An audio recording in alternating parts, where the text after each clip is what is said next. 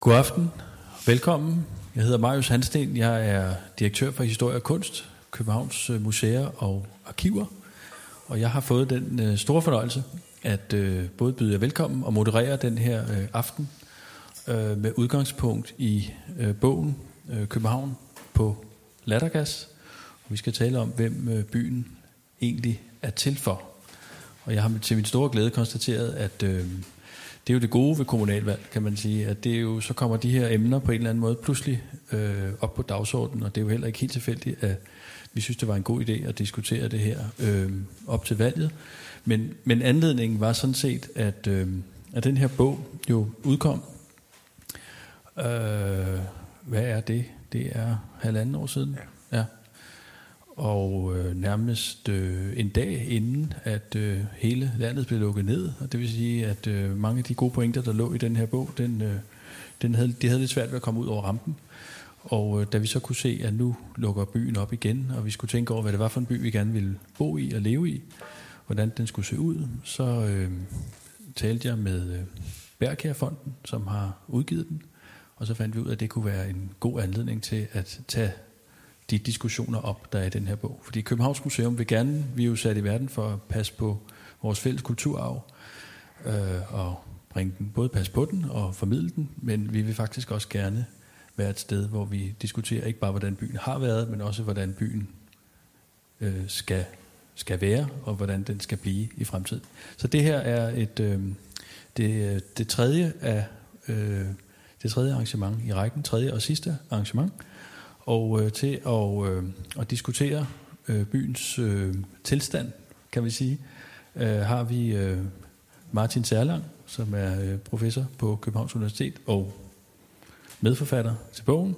Og så har vi Christian Ries, som er en sjælden kombination, vil jeg sige, af musiker og øh, developer af den gode slags. Du får lejlighed til at præsentere dig øh, lidt øh, nærmere senere. Og så Holger Dahl, som er en øh, meget, meget øh, aktiv øh, stemme i debatten om byen, nemlig i øh, Berlingskes øh, spalter.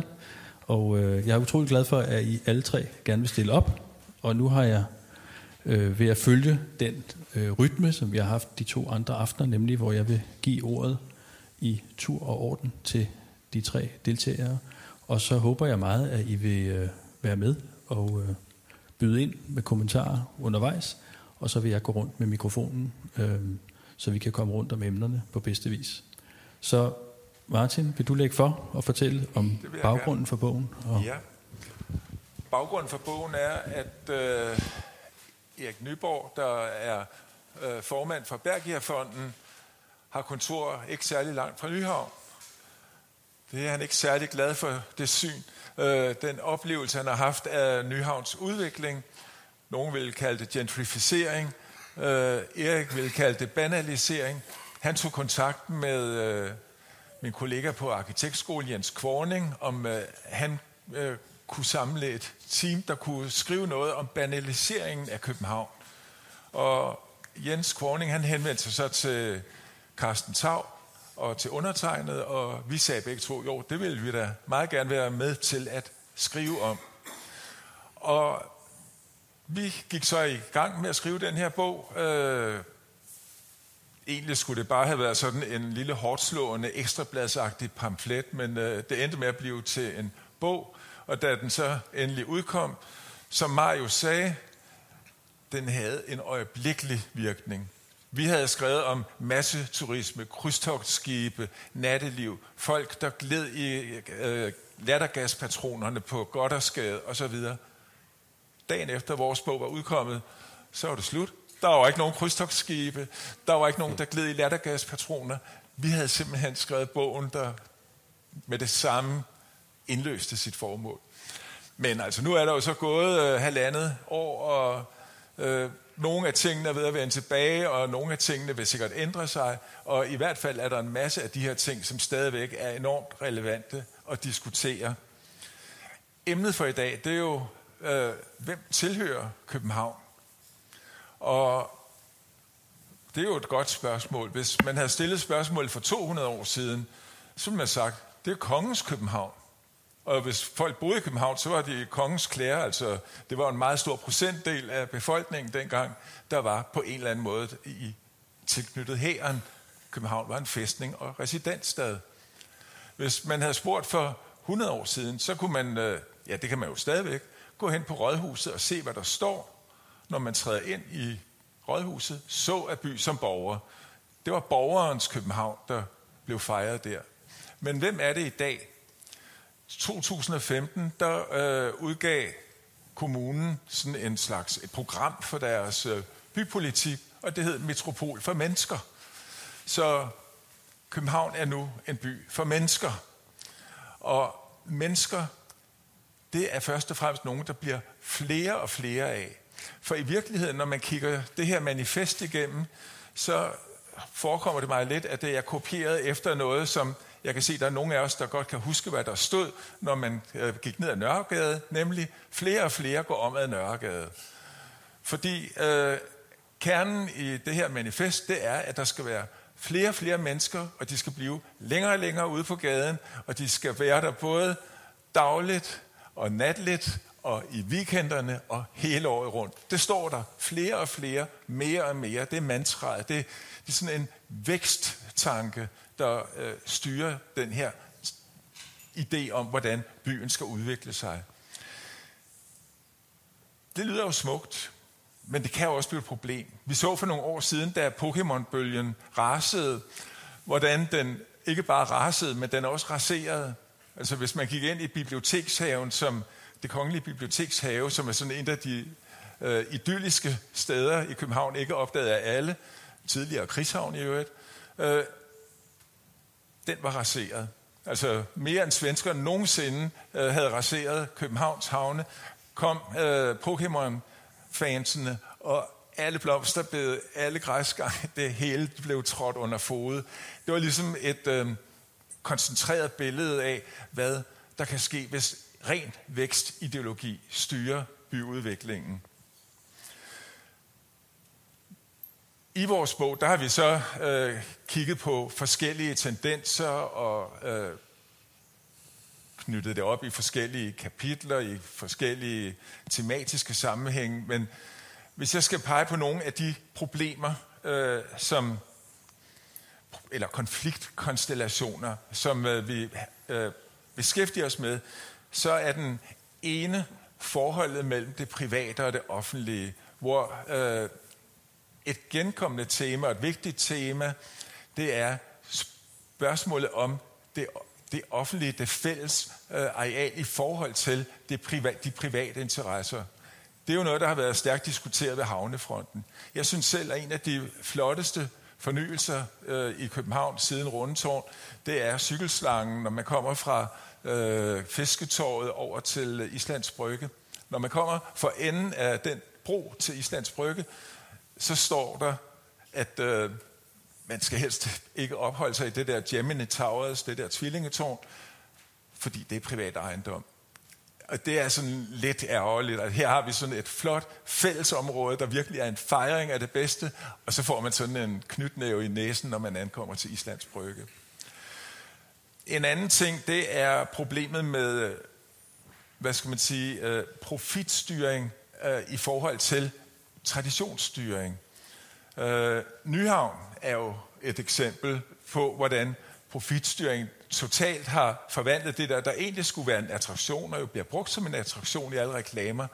Men altså, det er jo ikke andet end øh, slitte markiser, og det samme er det samme for at flere og flere kan sidde der og få en fadøl. Øhm, man kan også tage sådan noget som nattelivet. Jeg fortalte, at vi jo havde vores øjeblikkelige effekt med bogen. Dagen før, at øh, bogen udkom, der kunne man på fjernsynet se med, jeg skulle lige sige, hvad hedder hun, øh, Mette Frederiksen, øh, gå gennem Goddersgade det var i nyhedsudsendelserne. Hun var der for at inspicere, hvad der var sket med den her gade. Og det, der var sket, det var jo, at det var blevet en gade med, med vold, med øh, en partizone, der simpelthen gjorde det nærmest farligt at bevæge sig igennem gaden. Og der kan man sige, over for den her profitstyring, så er det nok på sin plads at få noget kontrol, få noget øh, checks and balances på øh, de byrum, som øh, bliver udsat for denne her profitjagt. Man kan også sige, så er der spørgsmål om forholdet mellem det aktuelle og det historiske. Et af de områder, som øh, allermest peger på sin fortid, det er området omkring Enghavevej og Enghaveplads. Øh, hvorfor? Jo, fordi Tove Ditlevsen, hun boede i Hedebygade nummer et eller andet. Og nu har hun, hun har sin plads, Toves plads. Hun har haft sit eget shoppingcenter, der hedder Toves Galeri. Hun øh, har haft sin egen, hun har sin egen skole, Toves skole, Tove Ditlevsens skole. Og aller værst, de rev jo øh, de der slagtergårde ned for et par år siden. Og hvad hedder de?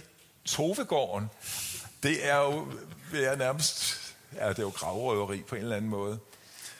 Et andet øh, punkt, der har været oppe i diskussioner, jeg kan ikke huske, om du også har skrevet om det, Holger, det er altanificering, altaner i København. Jeg så, der var en af de her mange, øh, der hænger i lygtepælene lige for tiden, der reklamerede med, at han ville have flere altaner til byen.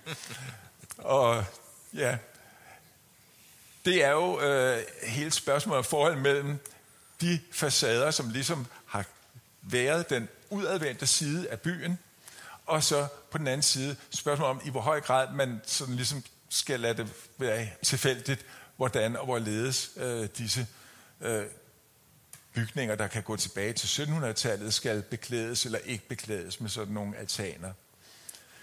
Der er forholdet mellem det globale og det lokale. Det har jo i meget høj grad været globalisering, når de her krydstogtskibe, 8-etages krydstogtskibe, lagde for kaj langs lang linje, øh, sendte sådan en militær operation af turister ud for lige på fem timer at øh, inspicere København og den lille havfru, for derefter at vende tilbage efterladende alt muligt, men ikke særlig mange penge. Øh, en anden, et andet eksempel på globalisering, det kan være sådan noget som Airbnb-fænomenet, hvor man kan føle, at ens egen opgang bliver øh, omdannet til et hotel. Det er der i hvert fald øh, en del, der ikke synes er det sjoveste. En sidste ting, man kunne tage, det er forholdet mellem det høje og det lave, som vi også skriver om. Jeg personligt synes, at, og det, det er der også andre, der synes, øh, mildt talt, at noget af det særkendte ved København, det er jo, at det er denne her by med sådan overvejende femetages øh, ejendom. Men der er altså nogen, der det klør sådan efter dem at få rejst nogle højhuse. Jo flere højhuse, jo bedre. Jeg så, at Martin Aarup fra Cepos sagde, at København trænger til flere højhuse. Og jeg tænkte, nå, gør København det? Jeg tror lige præcis, det ikke trænger til flere højhuse. Nu har jeg selv kontor på Venjalsgade. Jeg ligger lige i faldretningen fra et af de her højhuse, som viser sig at være bygget på meget dårlig beton. Så ja. Øhm, hvis man skulle øh, sammenfatte alt det her, så vil jeg sige, det er jo et spørgsmål om, man vil have en by, hvor man lader væksten styre udviklingen, eller man vil have en by, hvor man siger, byudvikling, det er samfundsudvikling. Altså skal København være en forretning, eller skal det være et stykke samfund, som man udvikler? Det er spørgsmålet. Og det er så det, vi har prøvet i bogen her, både at give nogle analyser af, hvor vi synes, det er gået galt, og give sporadiske forslag til, hvor man kan gøre det bedre, og hvordan man kan gøre det bedre. Men øhm, ja. Tak, Martin.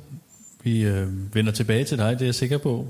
Nu vil jeg give ordet til Christian Ries. Du er jo øh, særlig situation, at du faktisk har boet i L.A., og så fortalte du mig lige inden vi gik på her, at øh, du vil faktisk øh, havde tænkt dig, ikke bare fordi du ikke kan komme tilbage, men du har aktivt besluttet, at du vil gerne bo i København. Du vil hellere bo i København end i LA. Og det gætter jeg på jo også har noget med byens kvaliteter at gøre. Så du har et lidt andet blik på byen. Det har jeg. Nu, øh, jeg hedder som sagt Christian. Jeg er vokset op på landet uden for Sæby i Nordjylland. Og øh, dialekten har fulgt med, også til LA.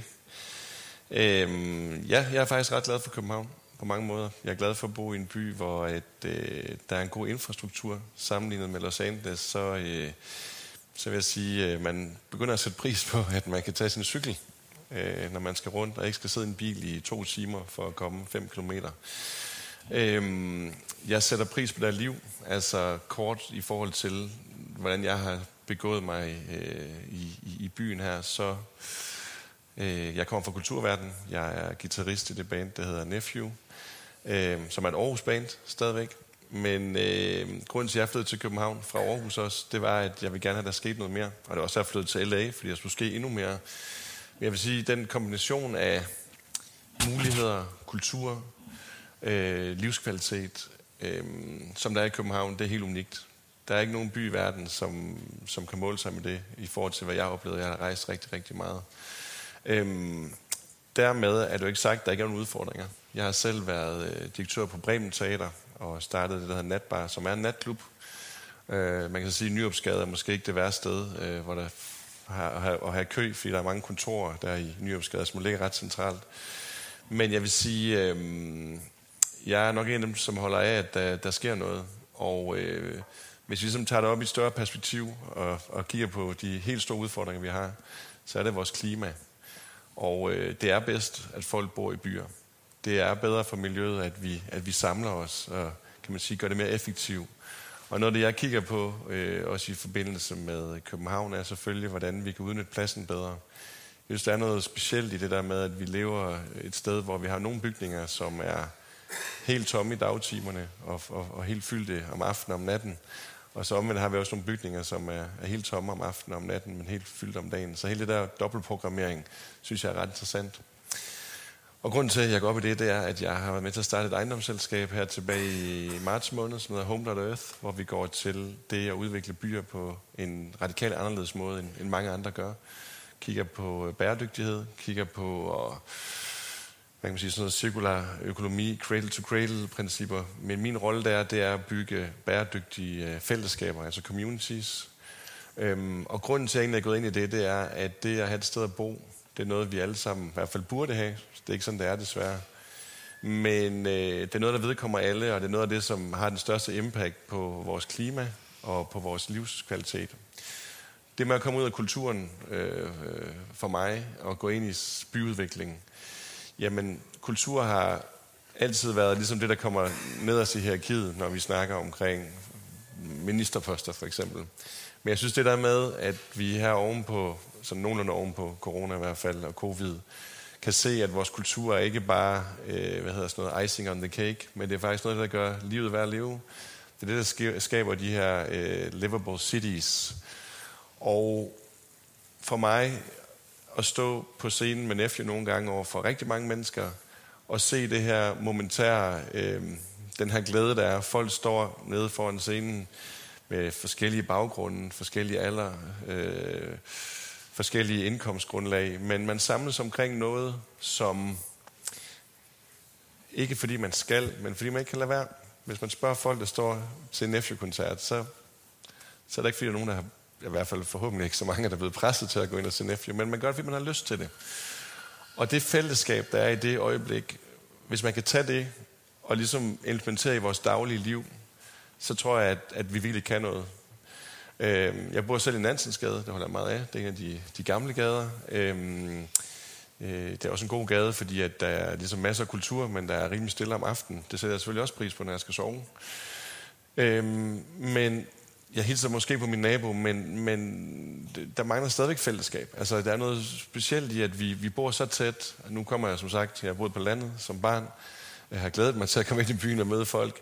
Men jeg synes, at vi danskere generelt er sådan vi er sgu lidt dårlige øh, til, at, til at møde hinanden.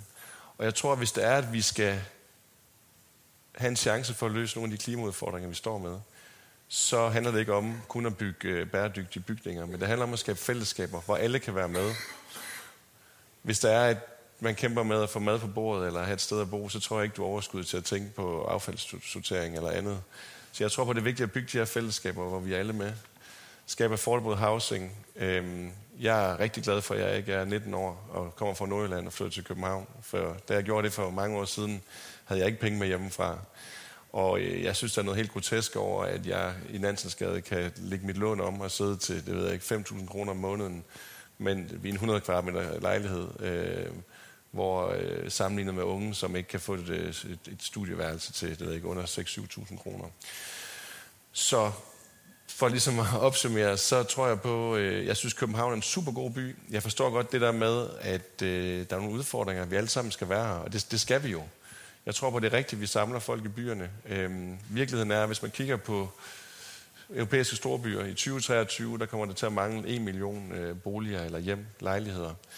Øhm, så vi skal bygge nyt. Det allerbedste er jo at renovere noget, noget gammelt og sørge for, at det øh, kommer up to date. Men der skal bygges nyt, og når vi skal det, så skal vi sørge for at tænke bæredygtige og gå radikalt anderledes til hele, kan man sige, den måde, vi bor sammen på, end vi gør nu. I Home Earth, øh, et af vores første projekter ude i nærheden ved Høje Tostrup, øhm, og det vi gør, det er, at vi bygger sådan noget øh, modulbyggeri, det vil sige, at vi kan bygge billigere, vi bygger i træ, vi bygger til de mennesker, der skal bo der. Øh, der er mindre plads til den enkelte, men plads nok, så man kan leve gode liv. Og vi bliver nødt til at tænke sådan, hvis vi skal skabe øh, bæredygtige byer også, øh, også på sigt. Så det kan jeg snakke en masse om, men øh, jeg ved ikke, vil du, er der noget, jeg skal uddybe? Eller? Jeg tror, vi tager øh, ja. Holger først, og så vender vi tilbage. Holger, godt. du er jo faktisk nævnt i bogen her som en af The Good Guys. Jeg kan ikke lige huske det. Jeg tror, det var en, en bygning, du kritiserede. Jeg, og det var, jeg havde været meget ondt mod øh, Østerport 2. Ja. Det var det. Ja. Ja. Men hvad siger du til øh, analysen i bogen her, og de jo, pointer, altså, der Et langt stykke vejen er jo, øh, er jeg jo selvfølgelig øh, enig, som alle gråhårede mænd er.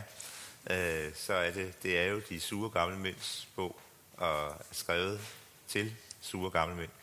Øh, og derfor så, øh, det er jo klart, det er jeg jo typecastet til at være enig, og jeg er et langt stykke af vejen også. Jeg tænkte meget på, altså inden jeg, øh, jeg skulle sige ja til at være her, og jeg hørte det her oplæg, vi så snakker om, hvem byen er for, altså hvem, hvem er byen for, så tænkte jeg meget på, jeg siger, men den er jo ligesom for københavnerne, borgerne.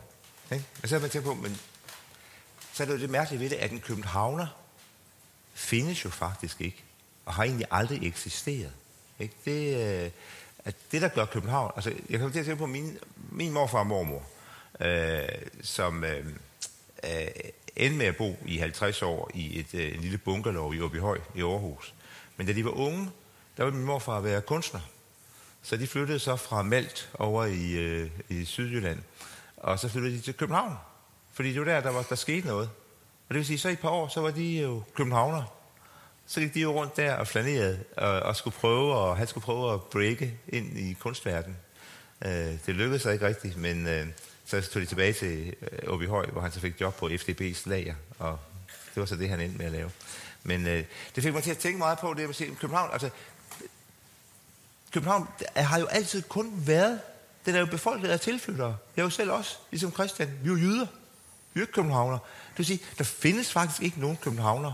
Det vil sige, at det med at sige, at København er på en eller anden måde for københavnere, og at den der tilstand, vi har nu, med alle de der onde festaber, der kommer ind og smadrer byen, det er jo på en vis måde egentlig ikke rigtig historisk, øh, historiebevidst, fordi København har aldrig været, der har ikke været, der find, København findes ikke. ikke. Det er jo jyder, der kommer hertil og bor her i nogle år, og så flytter de igen. Det der med København, der bor i generationer i København, det er ganske, ganske, ganske få, vi taler om. Ikke? Man taler om, at Christianshavn har lidt af det. Amager selvfølgelig ikke, med, men det er jo igen ikke København. Så derfor er, det, altså, så derfor er der, øh, er der øh, er hele det begreb jo interessant, synes jeg, at det, der egentlig gør byen, der gør den moderne 20. århundredes metropol, det, der gør den fantastisk, det er jo sådan i lidt, altså sådan i overført betydning, det er jo dens tomhed. Det er, at den er jo et blankt stykke papir, som du kan komme rejsende ind til.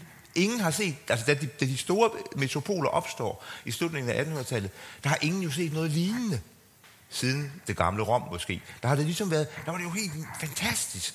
Og det var, når så kom, når jeg forestillede mine forældre, eller mine bedsteforældre, kommer fra Malt, hvor der, så, der var sådan, at man løb to kilometer ned til vejen, hvis der, hvis der, hvis der var rygter om, at der var en bil i nærheden, bare for at få lov til at se bilen. Ikke?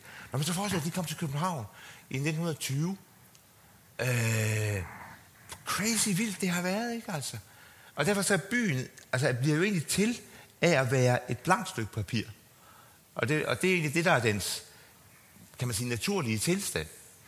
Og det er jo ligesom noget, man så må tænke over, fordi selvfølgelig er det jo, altså det er sådan lidt overordnet sagt, men det, det gør jo bare, at når man så skal diskutere, hvad søren er det, at vi skal gøre med den, øh, så bliver man nødt nødt til at holde sig det for øje, at det, der egentlig sker nu, det er jo, altså, altså det, og det der, jeg synes, at bogen har meget ret i, det med, den, med banaliteten. For det, der jo så desværre sker, det er jo så, at den by, der opstår egentlig, fordi den er et blankt stykke papir, den opstår, fordi den kan er rum for et, et utal af fantasier, at du kan egentlig gøre hvad som helst ikke, øh, der.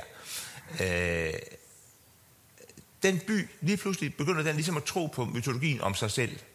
Så bliver den sin egen historie. Og det øjeblik, den bliver ligesom bevidst om sig selv, du ved, det er ligesom civilisationens byrde. Ikke? Det er ligesom den dag, du ved, aben får øje på sig selv i spejlet. Så er på en eller anden måde, der, noget, der går der noget galt. Og det samme sker her, når pludselig København får øje på sig selv i spejlet, og synes, at ej, var jeg bare flot. Hold da kæft, så er jeg skøn. Så går man jo så går det galt. Og så er det, det bliver til Nyhavn. Så er det, det bliver til øh, alle de her mærkelige steder, som, øh, som, som egentlig kun eksisterer som skaller. Og det synes jeg er noget, der er interessant at tænke på og siger, hvordan kan vi få gjort byen? Og jeg synes, at begge oplæg, at både, at både Martin og Christian, det I siger, er noget, som jeg synes er utrolig interessant og meget vigtigt, fordi det, som jeg synes er det helt afgørende, det er jo ligesom det, Christian også er inde på, det er på en eller anden måde at gøre byen, altså at finde ud af en måde at gøre byen øh, beboet igen, og gøre den divers igen. Øh, fordi det, der, som coronaen jo også viste, det var jo, der var nogle analyser, som et GEL blandt andet lavede, som var enormt interessante, hvor de faktisk gik i gang med at kigge på, alt det, der ligesom ikke var, når, når, folk, når, ikke der var, når ikke der var socialt program, altså når ikke der var gang i den program. Og når man så tegnede det op på et kort, så ligner det jo kraft, at nogen havde smidt en bombe i København, ikke? og så ligner det, at hele centrum var forsvundet. Fordi det var det centrum eksisterer kun i kraft af, af festen.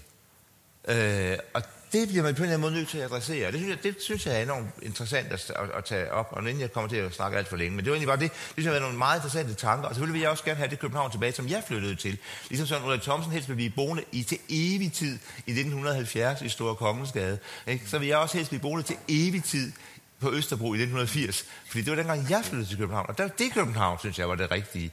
Og sådan er der jo nok også nogen, der har det i dag, selvom de bor i et hummer øh, i Nansensgade og betaler 7.000 kroner om måneden for det. Så synes de på en eller anden måde, det er sejt. Ikke? Men jeg synes, vi skal gøre noget for det. Og så den sidste ting, som jeg bare vil sige, som jeg synes er vigtigt, det var en gang, dengang da byen var den der fantastiske metropol, der var der jo det mærkelige ved det, at den havde en, en civiliserende effekt. Ikke? At de der bunderøv, der kom ud fra landet, der blev man jo civiliseret. Det var hans digteren og essayisten Hans Jørgen Nielsen har den her enormt sjove pointe. Han sagde, vi har det udtrykket urban optræden. Det er med, at man ligesom opfører sig høfligt over for andre. At man er civiliseret. At man ligesom godt ved, hvad man gebærer sig. Urban opførsel.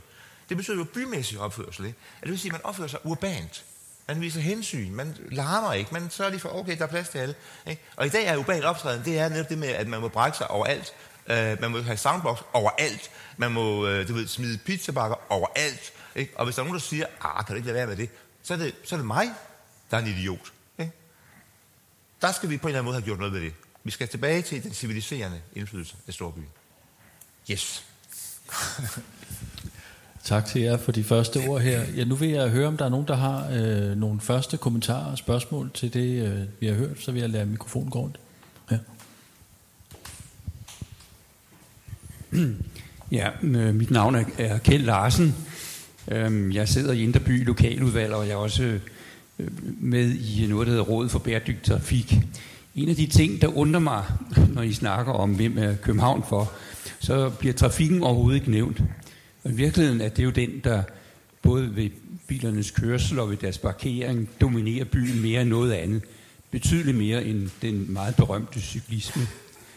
Det er sådan, at København for så længe siden havde vedtaget en kommuneplan 2019, hvor der er en masse fine klimahensigter og en masse ting omkring, hvordan vi skal reducere øh, biltrafikken. For øjeblikket er man ved at fjerne alle de smukke handlinger, man havde øh, indlejret i, i den plan. Og øh, hvis vi ser på, hvor meget øh, hvad skal vi sige, udslippet fra biltrafikken klimamæssigt vil fylde omkring 2025, så er vi oppe over 90 procent af alt det CO2, der bliver udsluppet fra byarealet.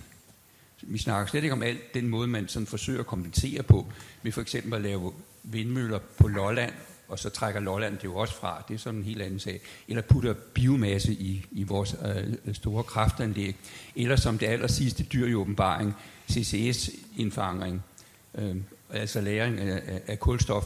Og det regner med, at det sker lige præcis i 25, og det redder klimaplanen. Så, så har Vejdirektoratet og økonomiforvaltningen har faktisk øh, lagt hovedet i blød og har, er kommet med en fantastisk flot trafiksaneringsplan for de indre bydele.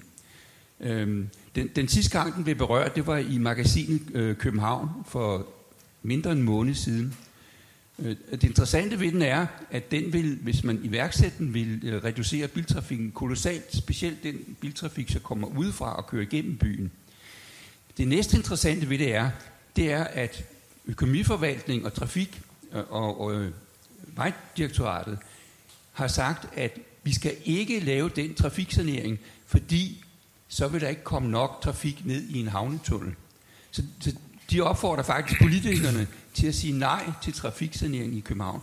Der er meget få, der egentlig har lagt mærke til den der øh, meget interessante øh, petitesse, vil jeg jo ikke kalde den, men, men meget dominerende tankegang. Og jeg vil jo godt have jer tre og folk i øvrigt i al almindelighed til at forholde sig til det her.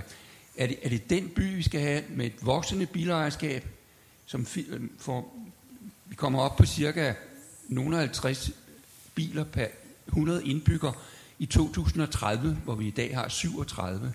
Og de fleste af dem er i omegnen af København, ikke? og de skal jo her ind, fordi vi nu bygger Lynetteholm eksempelvis. Så der bliver enorm pres på arealerne ind mod byen i et helt andet omfang, end vi kender til i dag. Jeg vil godt have, at nogen forholder sig til den problematik. Er der andre kommentarer her i første runde?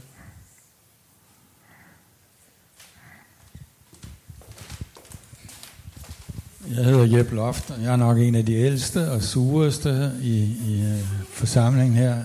Så er jeg også københavner. Jeg er født i København, jeg har boet her i mange år, bortset fra en kortere årrække i USA. Um, øhm, når vi er sure, der hvor jeg kommer fra, det hedder arkitekturoprøret, så er det fordi, vi synes, der bygges så trist, og det er der blevet i næsten 100 år. Man har kun bygget forstadsbyggeri. Alt nyt byggeri ligner forsteder. Vi er helt enige, når bogen skriver, at man ikke skal have højhuse, og blok er grim, og at Østerport 2 er grim, og vi er fuldstændig skrubforvirrede, når bogen skriver, eller citerer Line Tranberg for at sige, at det er fint, hvad der er sket op i Stockholm. Men det, jeg godt vil tage frem nu, det er, hvorfor er det, at presset mod København er så stor? Alle vil ind og feste, og alle vil ind og bo, og alle vil alt muligt herinde i København. Det er der jo en helt simpel grund til, og også de vil køre rundt i biler, og hvad det nu vil. At der er rart i København, at her er bymiljøet, og det er i Indre By, det er ikke ude ved cykelslangen. Det er i Middelalderbyen, og i Brokvartererne, og i Nansensgadekvarteret, og i Gammelholm, alt det, der blev bygget før Første Verdenskrig, der er nemlig bymiljø. Der er karrierer, der er torve, der er stræder, der er gader, der er byrum. Og det er der ikke i Brøndby Strand, og det er der ikke i Ishøj, og det er der ikke i Rødovre, og det er der ikke i Hvidovre, og det er der ikke i Glostrup, og det er der ingen steder. Hvordan skal vi så løse, at alle mennesker vil herinde og bo? Hvorfor skal de bo herinde? De skal jo arbejde i Herlev og Glostrup, og hvor nu arbejdspladserne er. De er sandelig ikke herinde.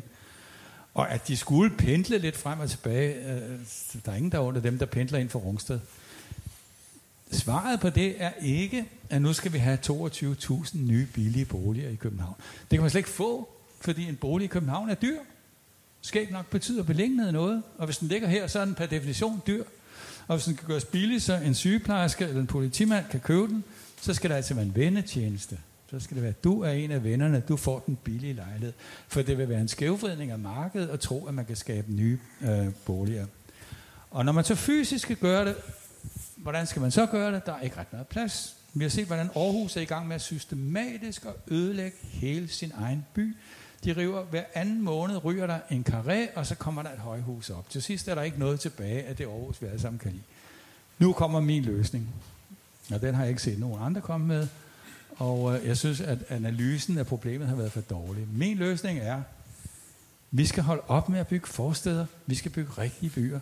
Der skal være lige så sjov at bo i Rødovre og Glostrup og Hvidovre og alle mulige andre steder, som der er på Vesterbro og, og Amagerbro og, og hvor der nu ellers er rigtige bykvarterer med miljø.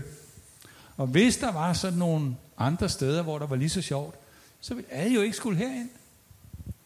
Alle dem, der fester i Goddersgade, de kommer jo fra Ishøj og Brøndby og så videre. Det gider vi ikke. Vi tager op til Rødovre. Der er så dejligt i Rødovre. Der er en rigtig by. Og nu ser vi det aller nyeste eksempel jernbanebyen. Og jeg ved godt, at Holger har lovprist den. Ej, det synes Nu jeg, bygger det, de Gud hjælp med en forstad i jernbanebyen. Altså nu har vi bygget forsteder i 100 år, og så fortsætter man 800 meter fra Københavns Hovedbanegård med at drøse punkthuse og højhuse og boligblokke ud over et stort areal, og så klapper man, og så siger man, nu planter vi noget grønt, og så får man en ny forstad. Så min løsning er, hold op med at bygge forsteder. Byg rigtige byer. Det må vi lige have en kommentar til her, hvis vi nu øh, starter med dig, Martin, og så Holger. Ja, så nu nævner du Rødovre et par gange. Og det får mig til at... Jamen, jeg har lige læst en bog af en, der hedder Boris Bold Johansen. Bogen hedder Solsorten er mit våben, fordi solsorten er Rødovre Kommunes våben. Og der beskriver han Rødovres parcelhuskvarterer som øh, noget, der får ham til at tænke på Galapagosøerne, som er det sted, hvor der er størst biodiversitet. Hvor han nemlig skriver om sin egen opvækst i 60'erne og 70'ernes Rødovre, hvor parcelhus, altså hver parcelhus havde så at sige sit eget lille mikro øh, landskab og sit eget lille mikrobiotop osv. osv. Det, det, der så er interessant, det er, at øh, når, når du taler om øh, forstand, de har også ændret sig. Altså det, der er sket i de senere år, det er jo, at flere og flere, de gider ikke have de her parcelhus, hvor de skal slå græs. Og så bliver der lagt sådan noget ral ud eller lignende. Altså, så forstederne er jo også øh, inde i en forandring. Så forsteder og forsteder, det er mange ting. En anden ting, det var øh, trafikken. Øh, nu, nu nævnte Christian jo faktisk som det første, at det han holdt af ved at tage fra Los Angeles til København, det var, at her kunne man faktisk cykle. Jeg underviser, øh, vi, vi har sådan et øh, samarbejde med universiteter i Bruxelles og i Wien og i Madrid, og vi får udenlandske studerende fra hele verden. Og det, de er simpelthen noget af det, de elsker at skrive speciale om, eller skrive opgaver om, holde oplæg om, det er cykelkulturen i, øh, i København. Og noget, som de vil tage med hjem til Auckland og alle mulige andre steder, hvor de nu kommer fra, som det simpelthen inspirerer det meget. Øh, selvfølgelig har du ret, altså at øh, der er et problem med bilerne. Det synes jeg også selv. Altså, jeg, jeg er i den lykkelige situation, jeg ikke har kørekort.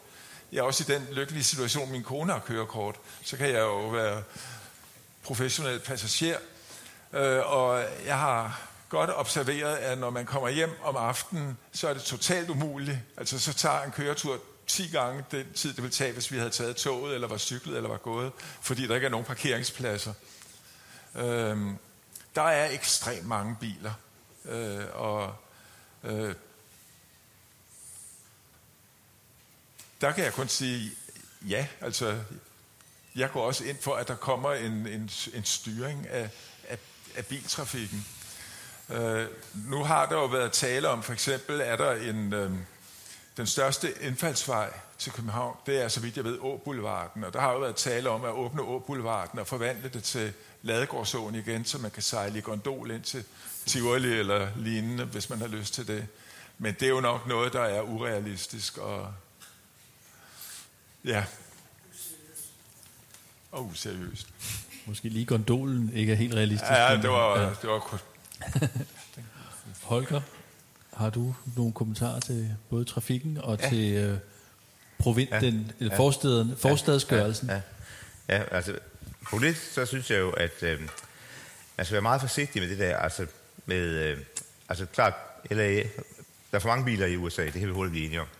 Men jeg synes, hele den diskussion om biler i København, jeg, det som jeg aldrig forstår, det er, hvorfor at man ikke tænker på, øh, altså Kjeld for eksempel, som det du siger, det er, at øh, vejene kan altså også bruges af elbiler. Det bliver altid noget med, at der er en masse veje, og det er for forurener helt vildt. Så siger så, ved han, vi, vi er i gang med den grønne omstilling. Der går bare halvandet år, så har vi kun elbiler. Så derfor så er, er hele den der diskussion om forureningen, den kan vi koble ud af ligningen. Så siger, det er lige meget, det, det løser vi. Og siger, okay, en by, det der, det der skaber en by, det er trafik. Altså så simpelt er det. Ikke? Og, så, og derfor kan du ikke forestille dig, hvis man siger, jamen der er for mange biler, vi må lukke lortet, vi må, så går vi bare rundt i København. Så holder den op med at være København jo. Altså, byer er lavet, de første byer, det går ud på, at der er en vej, ikke? der kører en vogn på, ikke? det har du set på vognsporene dernede i Pompeji, der kører en vogn der mellem to huse, bingo, Så bliver det ligesom at sådan til en vej, så bygger man et hus mere, for det er jo meget praktisk, at der er nogle flere stop på vejen. Og så har man så pludselig, bum, en by. Byer, de er simpelthen trafik. Ikke en skid andet. Så derfor skal man passe meget på med det. Ikke? Dengang der Blåborgsgade, da man fjernede øh, først sporvognene siden busruten fra Blåborgsgade, så døde den. En af Nørrebros vigtigste handelsgader. I løbet af et år var den fuldstændig død, fordi man fjernede trafikken. Så det skal man simpelthen passe på med. Men altså, selvfølgelig skal man da gøre et eller andet, fordi det er helt rigtigt, at det er absurd, så mange biler, der er kommet i København, fordi nu pludselig alle, der bor i lejligheden i gamle dage, havde de ikke biler, det har de nu. Klart, der skal gøres noget. Og det, men det skal jo, man skal finde en anden løsning, hvor man, øh, altså det, det skal nok være meget, meget, meget dyrere for folk, der kommer kørende ude fra forstederne. Det skal være meget, meget, meget dyrere for dem at parkere. Ikke? I dag, jeg synes, det er meget dyrt, hvis jeg kører ud fra Lyngby, og så skal parkere inde i garagen under Berniske. Det koster 50 kroner per påbegyndt time. Det er jo pænt dyrt. Ikke? Det vil sige, hvis jeg holder der i 61 minutter, så koster det mig 100 kroner. Ikke? Øh, det er mange penge, men altså, dem, de kloge siger, det skal koste dobbelt så meget. Det er okay, så vil jeg også holde helt op med nogensinde at køre ind. Så det synes jeg måske er en, er en vigtig at, at snakke om. Så derfor synes jeg, at man skal lidt, altså den, den der diskussion, hvor man ligesom skal male et billede af, at man tror, at man kan have noget, der både er København, og sådan en eller anden slags ruralt Arkadien, hvor vi alle sammen bare går rundt i parker inde på Rådhuspladsen, eller når man sejler på Ladegårdsåen. Det er jo en fuldstændig forløjet måde at tænke på, og det, det er meget modstander af, det vil jeg sige. Jernbanebyen, det roste planen, fordi jeg synes, at det var en rimelig en fornuftig vinder. Man ved jo godt sådan nogle planer. Hvordan de lige kommer til at spille, you never know. Problemet med den karreløsning, som I lavede, synes jeg, Jep, det er jo, at man skal også ligesom lidt tænke på, hvor det er henne, at det ligger. Ikke? Og det ligger, selvom det er en nok så fin jernbaneby, og de har de fine lader, der nu er blevet til en banegård, så ligger det altså op af en, øh, med en motorvej på den ene side, og så med baneterræn, øh, og senere øh, Vesterbro eller Inghave på den anden. Ikke? Det vil sige, det ligger jo et sted, hvor at man, man, man bliver nødt til at, altså i en meget, meget, meget massiv øh, urban situation. Ikke? Og der er jeg ikke sikker på, at, øh, at en karibby rent faktisk vil, øh, vil være løsningen, hvis jeg skal være helt ærlig. Så, øh, men jeg er fuldstændig enig med dig i, din, altså i, i den der tanke om, at, øh, at vi skal finde ud af, hvordan man skaber det der byliv. Og det er problemet, det er, at det er der simpelthen ingen, der ved. Det er der simpelthen ingen, selv de klogeste mennesker ved det ikke. Ja, men problemet er bare, at når man gør det, så virker det ikke. Så det der Christian kan jo tale med om, hvis du en dygtig musiker, kan så nemt som ingenting skrive noget, der lyder ligesom Mozart. Hvis så du går ned i koncerthuset og spiller og opfører det, så vil alle musikkritikerne jo sidde og synes, at det lyder som sådan noget billig musak, det lyder som sådan noget filmmusik, det lyder ikke af en skid. Og man siger, hvorfor, hvorfor hvordan kan det være? Og det er, noget, det er de store mysterier. Så man kan simpelthen gøre sig umage, og det gør arkitekter virkelig. Arkitekter er heller ikke onde mennesker, som bare er ude på at grine, og, og, og, og, og, mens de sidder og tæller alle deres enorme summer af penge, de tjener på at bygge alt det grimme lort. Det er faktisk, de prøver virkelig, men det er helt vildt svært. Ikke? Ja, det er jo...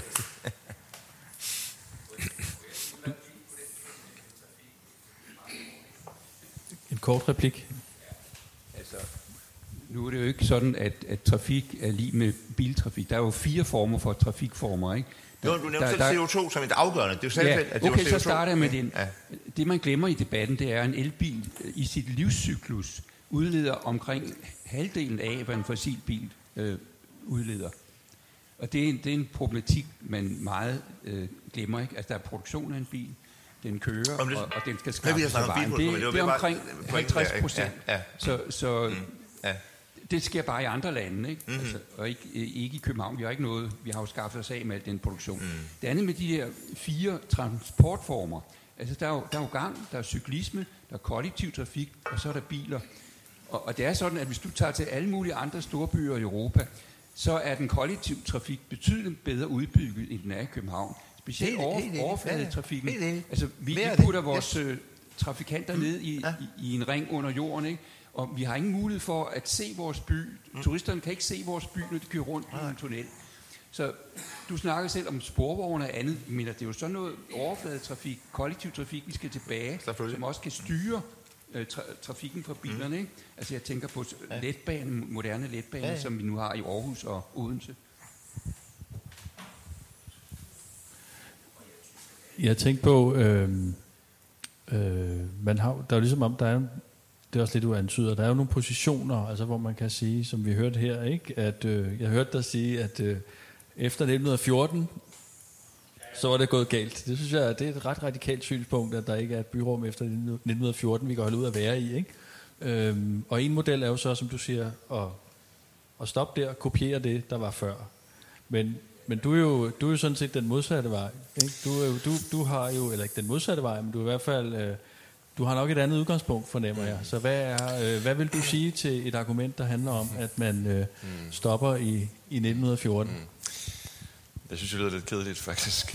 Øh, men altså, jeg er ikke, altså, jeg, jeg, jeg er ikke så, jeg er nok ikke så romantisk indstillet omkring København som sådan. Altså, jeg kan godt lide noget, der er æstetisk flot. Øh, jeg tror, øh, en af nøglerne kunne, kunne være at, at kigge ind i det fælles, altså fællesskaber. Jeg tror igen det der med, nu snakker vi om biler, det, det er hele vores måde, vi tænker på. Altså, ned til vores mad, Hvem har bestemt, at et, et grisehoved det er ulækkert, for eksempel? Altså, i gamle dage spiser man det hele.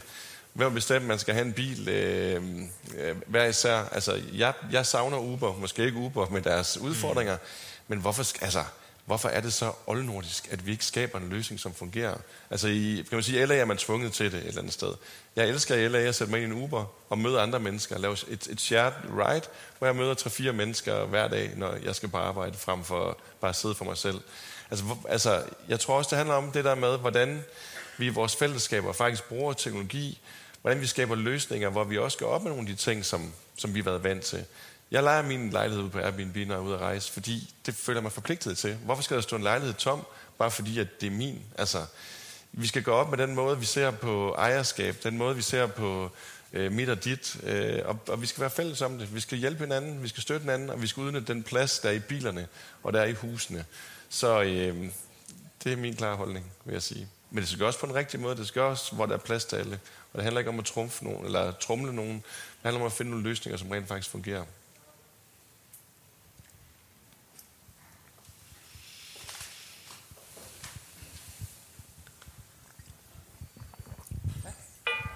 Øh, jeg skal prøve at gøre det. Jeg tror, jeg kommer til at forme spørgsmål, øh, mens jeg taler. Øh, og det er måske mere en kommentar.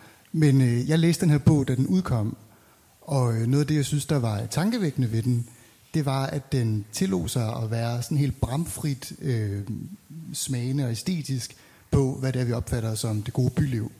Fordi jeg synes, og især i kommunalvalgkampen nu, det kommer til at handle om nogle meget målbare løsninger og nogle øh, konkrete ting, vi skal gøre. Øh, jeg, øh, altså jeg kan med i retorik, og jeg afsluttede mit studie med et speciale netop om den øh, æstetiske dimension i arkitekturdebatten. Og det er jo interessant, og det er også derfor, jeg synes, bogen var interessant, fordi vi når et punkt, hvor man ikke kan blive enige. Altså, det kommer til at være sandhed mod sandhed. Jeg har set det her, det var grimt. Det er jo jeg Bluff, der tit øh, står øh, og siger det. Og så er der nogen, der siger, jeg har set det her, jeg synes, det er pænt. Jamen, og hvad så? Hvordan skal man så komme videre? Og øh, jeg er jo... Øh, jeg har ikke øh, gråt hår, øh, men... Øh, det kommer. Jeg, øh, det kommer, øh, men jeg har den samme vrede, som øh, I siger, øh, mange af de her sure gamle mænd har. Øh, men jeg kommer ikke til at se tilbage på, øh, da jeg flyttede til København for 12 år siden, som det ypperligste og den måde, det skulle være på. Jeg synes, det var kedeligt, for jeg havde måske en forestilling om at flytte hertil, som da min far flyttede til København i 70'erne. Og øh, det der var, det var, han taler jo om en by, hvor man, altså han boede i Hummer, øh, med udsigt til Ørstedsparken, og sådan, de, de findes jo ikke mere. Øh, den der fornemmelse af, at man kunne fyre den af, der kunne ske noget, og der var muligheder, og en fornemmelse af, at byen ikke var færdig. Og det er den, vi står med nu. Og vi står nu og har nogle kæmpe problemer, øh, fordi jeg er ikke på boligmarkedet. Jeg vurderer det ikke sandsynligt, at jeg kommer ind på det, medmindre jeg gør som mine venner, der købte et billigt hus til 4,6 millioner i Rødovre. Altså, det er to chefer, der var nødt til at gøre det. De ville gerne bo i Valby, det havde de ikke råd til. Så siger man, byg, byg, byg. Det er løsningen. Og det er jo løsningen, når man mangler noget. Men det, som jeg hæfter mig ved, og det jeg også har prøvet at skrive om i blandt andet Byrum Monitor, det er, vi skal gøre noget, Men jeg aner bare en sådan enorm øh, fremmedgørelse over for alt, der har med byudvikling at gøre. Hvad end det er, at man skal fjerne festlivet, som det bliver slået op som, øh, eller man skal øh, bygge højhuse over det hele, så er der sådan en fornemmelse af, at byen virker færdig, og folk har fået nok. Der er ikke flere øh, huller, man oplever, at her kunne der pludselig opstå et eller andet. Øh, der, er ikke, øh, der er ikke nogen facader, der lige trænger til en gang maling eller et eller andet. Så hvad kan man få? Man kan få øh, et hus af, øh, af betonelementer med skalmursten og præ- præfabrikerede vinduer, som ligner alle de andre huse. Så jeg, det er min kommentar mere på, hvad stiller vi op med det her med, at alt det, vi snakker om, der er så dejligt ved den her by, det er ved at forsvinde, og alligevel så skal vi jo, som I siger, have flere mennesker hertil, og derfor skal vi bygge mere. Men det kan nok lade sig gøre, men hvad stiller vi op med, at det, som vi egentlig holder af, forsvinder i takt med, at vi forsøger at få mere af det. Det, det ser jeg som sådan det, den kæmpe store mulighed. Mm. Tak for det. Det er et spørgsmål. Hvad stiller vi op? Vi har et problem, der skal løses. Vi har noget, vi gerne vil bevare. Ja, Har vi nogle gode bud?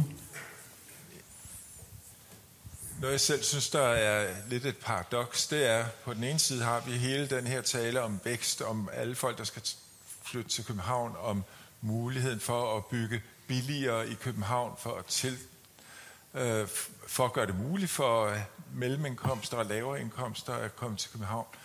På den anden side, så har man jo politik, øh, som handler om at sende folk væk fra København. Altså, øh, studerende skal sendes til alle mulige andre steder, fordi øh, uddannelserne skal flyttes til provinsen, er allerede ved at blive flyttet ned. Øh, der er tale om meget store reduktioner, for eksempel på universitetet, i øh, antallet af, af de studerende, fordi det skal flyttes til andre steder. Øh, så der, der er en mærkelig øh, dobbelthed, kan man sige, i udviklingen. Altså på den ene side magneten, der tiltrækker, og på den anden side centrifugen, der sender folk, folk ud. Og hvad forholdet vil være mellem de to tendenser, det kan jeg simpelthen ikke svare på. Jeg kan bare konstatere, at der er et paradoks. Holger, har du fået øje på nogle steder, hvor man er øh, kommet tættere på en eller anden form for løsning eller bud det var, på det her paradoks? Jeg, jeg, forstår, jeg forstår godt øh, den der sorg, men, øh, men øh, jeg tror på en eller anden måde desværre, at øh, altså lidt, nu kommer jeg til at lyde som en, også som en gammel mand, men jeg tror, det er lidt en sorg, der kommer af at blive ældre, for så synes man ligesom, at nemlig, man synes nemlig pludselig på et tidspunkt, at verden er færdig. Så ser man sig omkring og tænker, alt hvad der nogensinde kan opfindes, det er sgu nok blevet opfundet. Alt hvad der nogensinde kan bygges, det er sgu nok blevet bygget. Og så bliver man sådan deprimeret. Men så i takt med, at man bliver ældre, så er det, man opdager. Nej, nej, nej, nej, nej. Der er masser mere. Så jeg er helt sikker på, at vi kan finde masser af gode måder at bygge på. Men jeg, kan, men jeg er enig med dig. Altså, det man skal, i lidt større perspektiv, hvorfor var det, at man kunne flytte til København i 70'erne og finde en lejlighed øh, øh, i Fejmarksgade til ingen penge? Øh, det var fordi, at i de år, der flyttede alle folk ud af København. Fordi København var en nedslidt og sundhedsskadelig by med en gigantisk arbejdsløshed. Det var et hæsligt sted. Ingen mennesker, der, havde, der tjente rigtige penge, blev boende i København. De kunne simpelthen ikke lide at bo der. Øh, så de flyttede sig ud til forstederne, til Rødovre, øh, til Hellerup. Ikke? Altså, øh, altså, øh, leden bredte sig så langsomt, at de der øh, maoistiske kollektiver kunne købe de her kæmpestore villager ude på, øh, øh, på Dundsfelds Allé ude i Hellerup øh, for ingen penge, fordi at ingen gad at bo der. Langt væk, ude i parcelhusen. Så det er jo ligesom det, man, så, så, så der sker jo nok den der udvikling, sker hele tiden. Og på en eller anden mærkelig måde kan det jo godt være, at den vil ramme København igen lige pludselig. Det, som jeg synes, at der, øh, at der er enormt vigtigt, altså som vi bliver nødt til at tale om, netop, altså jeg synes, det er en meget relevant pointe, du har der, men det er jo netop det, at vi bliver nødt til at ændre de administrative enheder, fordi det er jo, der, det er jo egentlig det, der er det helt store problem. Det er jo, at København ser sig selv, altså København er selvfølgelig København, og hvis du var mester i København, så vil du lave fede ting i København. Og så laver man ting, der, man har tilfældigvis også hovedstad, det betyder, at man har det fedeste af alt i Danmark, det har man bare per automatik. Det vil sige, at alle mennesker vil gerne til København. Det er jo skide godt. Og det der kæmpe store træk, men Det giver jo så det problem, vi har med, at byen bliver nedslidt af fester osv. osv., osv. Men det giver jo også en masse andre. Det giver jo alle, altså alle de der problemer, øh, vi har sådan set med, med nedstillinger, med for meget trafik ind og ud, og med, øh, et, at der ikke er nogen, der føler noget ansvar for København, fordi de ikke bor her selv. De bor jo bare ude i forstaden, og kommer kun ind i weekenden og så videre. Alle de der problemer, det skyldes jo simpelthen, at man ikke tænker øh, København i sammenhæng. Altså København burde jo tænkes og planlægges sammen med halvdelen af Sjælland. Ikke? Man burde jo tænke, altså siger, netop siger, jamen så skal Rødovre, det laver vi, festzone. Det så skulle være festaberne, der skal til Rødovre. Så bygger man sådan en gigantisk øh, st- storby festzone ude i Rødovre, som Jeb Loft han får lov til at designe. Ikke? Og den bygger man så derude og siger, her skal du bare se Jeb, du laver simpelthen festzone i Rødovre. Alle folk tager derud. Og så kan vi gå i gang med at bygge nogle billige boliger herinde, hvor alle, i alle de tomme natklubber, der kommer Christian så ind, bygger billige boliger. Og så stille og roligt, så har vi fået skabt en ny situation. Så jeg, jeg tror, at det bliver man nødt til at tage op til. Man bliver simpelthen nødt til at finde en måde, hvor vi kan tænke i en større perspektiv. For det er jo helt til grin, at man har de her kommuner, som hver især kæmper. Helsingør kæmper for sit. Selvfølgelig gør de det. Men igen, hvis du er i Helsingør, så er København jo, det er jo dit referencepunkt. Det ved alle, der kender nogen, der bor i Helsingør. At sådan er det jo bare. Ikke? Og så videre. Og sådan er det jo hele vejen rundt. Ikke? Og det er så, at klimaproblemet har jo gjort det meget synligt, fordi da man skulle renovere Harstrup Å, da man startede med det, der startede Københavns Kommune bare med at renovere deres side af det. Så på den anden side, der ligger øh, Rødovre. Det var de jeg skide glade med. De byggede der bare en høj dæmning der, og sagde så, nu er det ned til jer. Hvad vil vi gøre ved det? Og så bliver de nødt til at snakke sammen. Så bliver de nødt til at koordinere og sige, Nå for fanden, det der er rigtigt nok, det der er den er, I har den ene side, vi har den anden. Der må du da gøre sådan andet ved det.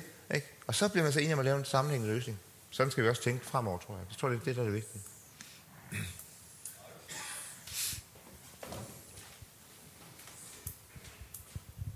Jeg, selvom jeg er en af de øh, gamle sure mænd, må kaste en lille smule optimisme ind i det også.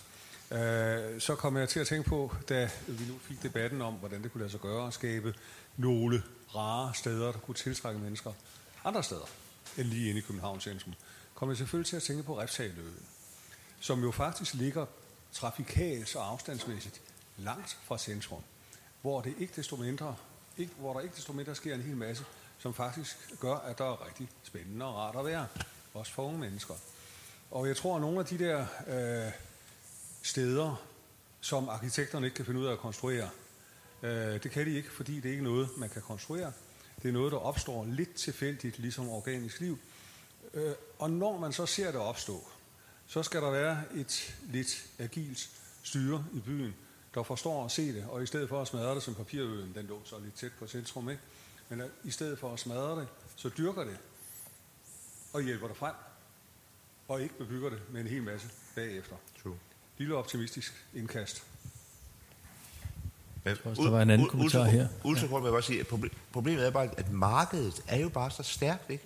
Og det er jo apropos jernbanebyen, ikke? At selvom det er, egentlig er, er en offentlig instans, der sælger den, og, og som gerne vil prøve at gøre noget for byen, øh, fordi det er jo så, altså det sagde dem, der købte det, de sagde, at det er de dyreste men de nogensinde har købt, de byggeretter. Og så er det jo der, problemet ligger. Men ja, undskyld. Øh, jeg er blevet efterlønner for nylig, og forleden dag, så, eller nu, nu bevæger jeg mig kun ud i trafikken mellem kl. 10 og kl. 16, fordi jeg kan ikke finde en parkeringsplads, øh, hvis jeg kommer hjem efter 16. Øh, det må vi have løst. Vi må få gravet noget ned under jorden og få de biler væk, for de fylder der alle vejen, inklusiv min. Men jeg har et sommerhus, så jeg vil gerne have min bil. Ikke? Øh, men vi skal have dem ned og væk. Vi bliver nødt til at finde nogle flere af de der, sænke ned og putte væk. Øh, jeg bor på Vesterbro, øhm, og under coronaen har Enghaveplads været et stort åbent café, mødested. Det har simpelthen været så hyggeligt, at folk har stået i grupperinger og sludret sammen og været henne i nummer 9 og købe en varm øh, kop grøg og stået og sludret og gået så en tur. Øh, og der har været rigtig meget øh, samvær der. Nå, jeg blev ikke lige færdig med min trafikhistorie.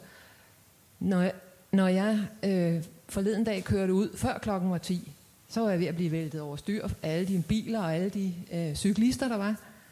Øh, men mellem 10 og 15, der er der stort set ingen trafik i København mere.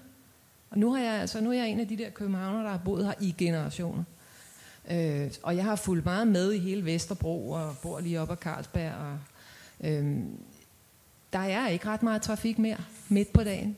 Det er i nogle ganske bestemte tidspunkter om morgenen og om eftermiddagen. Der er sgu rimelig meget plads på vejene midt på dagen. Det er i hvert fald mit indtryk. Men vi må have bilerne væk og ud. Øhm, og så lige en anden kommentar. Øhm, jeg elsker altanerne. Jeg synes, det pynter på husene i den grad. Jeg synes, de åbner sig ud mod os andre, og vi kan følge med i deres liv og deres flag, de hænger ud, når vi har VM. Og øh, jeg synes, de, pynt, de altaner pynter helt vildt meget på de der gamle, kedelige, lukkede facader, som der ellers har været. Øhm, sidste kommentar. Carlsbergbyen blev jo netop bygget som en modsætning til Ørestaden, som jo var temmelig mislykket, hvis I spørger mig, ikke? med langt til alting og vindomsust og hvad ved jeg. Så ville man jo have noget tæt byggeri. Jeg synes, det er utrolig vellykket, bortset fra de der ni højhus. Den skulle de have lavet være med, ikke? Men øh, hele byggeriet og hele sammenhængen i Carlsbergbyen, den er jo blevet meget, meget byagtig. Øh, den kunne man jo godt efterligne andre steder, for eksempel nede i Jernbanebyen. Tak for det. Er der andre, der har kommentarer?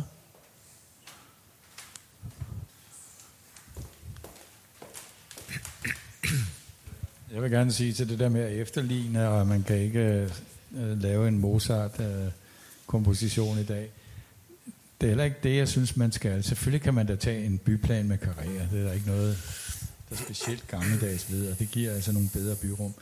Men det, jeg ønsker, det er, at man opfinder en, en ny byggestil, som bare er mere klassisk og mere, mere menneskevenlig. Jeg synes ikke, man skal bygge nederlandsk renaissance, og heller ikke barok, og heller ikke rokoko, og heller ikke historicisme. Men den her by, og derfor forstår jeg ikke det, du siger med den der cykelslange. Det bedste, der er sket i den her by, det er der opbygningen efter brændene og, og bombardementet. Den, den nye klassicistiske København, det er fuldstændig fantastisk, og det er international klasse. Det er der ikke andet, der er. Frederiksstaden er ikke engang. Men det er sådan, at folk kan komme rejsende fra hele verden og gå rundt og kigge på den halvdel af København, der ikke er blevet ødelagt. Det kan man da godt bygge videre på. Jeg synes ikke, man skal kopiere en Fiat 500 er en bil fra 1950'erne, som man nu har moderniseret, så den er blevet dødsmart. En Morris Mini Cooper er en bil fra 1960'erne, som man nu har moderniseret, og den er dødsmart. Det er klassiske bilmodeller, som overhovedet ikke ser gammeldags ud, men er klassiske, og de kører rundt dernede på gaden lige nu. De der huse, vi har derinde, som man jo bygger videre med, på Gammelholm og, og brokvartererne, det er jo den samme tanke, der ligger til grund. Det kan man da bygge endnu videre med, og derfor siger jeg ikke, at, at tingene skal være, som de var i gamle dage. Der er masser af ting, der er blevet bedre, og jeg tror på, at der kan bygges en masse nyt, men det er bare ikke de arkitekter, vi uddanner i dag og har uddannet. Skolerne har været rigtig ringe. Arkitektuddannelserne har været virkelig dårlige, efter min mening. Men der er masser af ting, der er blevet bedre. Og vi har fået farver i byen. Alle huse var sorte, jeg var dreng, fordi man fyrede med kul. Der er hele Østerbro, altså jeg anede ikke, at alle de huse havde de farver, de har nu. Det er blevet meget bedre, og, og jeg elsker også, at lige det må sige, Gråbrød og Torv var en dødssyg plads, og der var en stor bunker. Der var ikke et menneske. Så var der nogen, der fandt på at fjerne bunkeren, og så kom de første fortorvsrestauranter, og den summede af liv, det bliver der bedre, og jeg kan da også godt lide Nyhavn, jeg synes, det er herligt. Jeg byder mig ikke om bræk og pis og, og fuldskab. Det har noget at gøre med at få stoppet de der natbevillinger. Men, men uh, at få alt det liv, vi også har fået på grund af rygningen, at folk sidder ude i gaderne, det er da herligt. Altså, skal det blive bedre alt sammen? Godt. Det er rart at høre, at selv sure gamle mænd kan også anerkende, at der er fremskridt. er der nogen af jer, der har en kommentar til det, I lige har hørt? Altså, øh, jeg synes, det er godt med nogle øh, positive øh, udsagn også. Øh, og ja, der skal være plads til os alle sammen. Jeg vil bare igen faktisk vende lidt tilbage til den her betragtning omkring at sige, altså øh, lad os bruge den teknologi, vi har. Vi har en mulighed for at have indsigter i ting, vi ikke har haft før. Blandt andet har jeg, jeg har sådan en dataanalysefirma, hvor vi arbejder med teknoantropologer. Og en teknoantropolog er en antropolog, der kigger på data. Og det vi gør, det er, at vi kan gå ud og kigge på Facebook-grupper, hvor tager folk billeder hen, hvad for interesser har de. Hvordan får vi designet de her byer, som rent faktisk virker til de mennesker, der skal bo der? I stedet for at designe byer til de mennesker, vi tror, at vi gerne vil ligesom have ind. Altså det der med, at man bygger typisk to forskellige lejlighedstyper. Der tror, der er 37 forskellige familietyper i dag. der er ligesom en, der er en disharmoni mellem det, man, man, man gør, og den virkelighed, der er derude. Og der tror jeg faktisk, at med at stå på data, se ind i, når jeg designer community, så kigger jeg selvfølgelig på et givet byområde, men jeg kigger også på nogle af de communities rundt i Danmark, som fungerer godt og siger, hvad er det for nogle ting, der er sket der? Hvad er det for nogle elementer, vi skal tage ind, hvis vi skal prøve at skabe nogle, kan man sige, bæredygtige øh, communities på sigt? Og så tror jeg, i forhold til med byen, altså, jeg kan også igen godt lide en flot æstetisk by, men altså, en by er, skal bygges til mennesker. Øh, altså, hvis der ikke var nogen mennesker, så var der ikke nogen byer. Øh, hvis der ikke var nogen byer, så var der nok stadigvæk mennesker. Så jeg tror, det der med at forholde os til, at vi er, vi, vi er fucked lige nu. Altså, vi er fucked klimamæssigt. Vi bliver nødt til at gøre noget ved det her. Og derfor skal der være plads til flere, og derfor må vi gå op med nogle af de, kan man sige, kæpheste, vi har. Fordi det, det, det, det er der ikke plads til, hvis vi skal overleve øh, i fremtiden. Øhm, og, det, og det synes jeg, altså, det er noget, der i hvert fald for mig virkelig viser, at jo, måske jeg skal være lidt mere large, fordi tingene ikke er helt som de var engang, fordi virkeligheden er anderledes. Vi er udfordret på det klima, vi er udfordret på det sociale, vi er udfordret på ensomhed oven på corona. Vi er et sted, hvor vi er på bymænd, der faktisk har mulighed for at gøre noget nu. Folk har ikke det samme behov for at gå ud i butikker, som man har haft før. Man køber på nettet. Hvorfor går man så ud i byen? Jamen det er, fordi man får noget andet. Hvad er det, man får? Det er typisk at være en del af noget øh, sammen med andre. Øh, vi har mulighed for at folk kan sidde derhjemme og gøre ting. Øh, vi skal fagne alle de ting nu. Vi skal gøre op med vores øh, konservatisme omkring, hvordan tingene var, øh, og prøve at fagne den virkelighed, vi, vi står i, hvis vi skal have en chance for at overleve. Og hvad med tanken om at lade sig inspirere af de steder i byen, som, øh, som folk jo meget gerne stadigvæk den dag i dag, 200, 200 år efter, allerhelst vil bo i? Det, det synes jeg, der er en god idé. Men vi er også i en virkelighed, hvor der er øh, øh, nye generationer, som har andre, kan man sige, øh, måleparametre, andre værdier i, i den måde, de er sammen på. Hvor det er noget andet end for 100 år siden, som, som skaber værdi for dem. Øhm, nu snakker jeg ikke om, om man skal, skal stå og game nødvendigvis. Jeg synes, det er meget fedt at, at, at kombinere det digitale med det, kan man sige, fysiske. Men selvfølgelig skal folk i respekt for hinanden jo ikke jogge parker ned og lignende, men jeg synes, der skal være plads til det hele. Og jeg synes, vi skal fagne det, fordi vi har mange flere steder at stå på, altså mange flere platforme, end vi har haft tidligere. Men det er meget mere diverst, øh, og det bliver nødt til at være, hvis vi skal have diversitet ind i, i, i vores bymiljøer. Jeg er ikke fan af, af ghettoer, selvfølgelig er jeg ikke det, men ghettoer kan være for socialt udsatte, men det kan også være ude i Tuborg Havn, hvor, at, øh, hvor, man, hvor, hvor de rige ligesom øh, gemmer sig, eller, øh, eller, eller man kommer ind i Superhavn, der er, ikke nogen, der, der er ikke noget liv derude, fordi folk har købt lejligheden som investeringer, men de bor der ikke. Jeg synes, det er vildt, vi har skabt en verden, hvor at, øh, hvor at en, en, en, en, en bolig det er ikke, det er ikke en bolig længere, eller et produkt, det er en investering. Altså, hvordan kan det være? Hvordan kan det være det, som burde være fundamentalt for os alle sammen, at have et hjem, hvordan er det blevet en investering? Altså, jeg, jeg, jeg synes, der er noget galt, fuldstændig noget galt. Det, øh, jeg kan selvfølgelig se det i LA ekstremt, ikke? Du har mansions i Beverly Hills, og så kører du ned på øh, highway, og så bor folk i telte under motorvejen. Det er heldigvis ikke sådan, vi har det i Danmark, men altså, det er den vej, det stille og roligt går. Vi har 2.000 unge hjemløse i, i, i Danmark. Øh, deres deres øh, max øh, huslejemæssigt, det er 3200 øh, om måneden. Så har du ikke en chance at bo i København. Og jeg er sikkert, de flytter til, måske ikke engang til Rødovre, de måske flytter til Sæby, hvor jeg kommer fra. Mm. Men så får de sgu ikke en uddannelse, hvor de har en chance for at begå sig konkurrencemæssigt med andre unge. Er det sådan en verden, vi gerne vil skabe?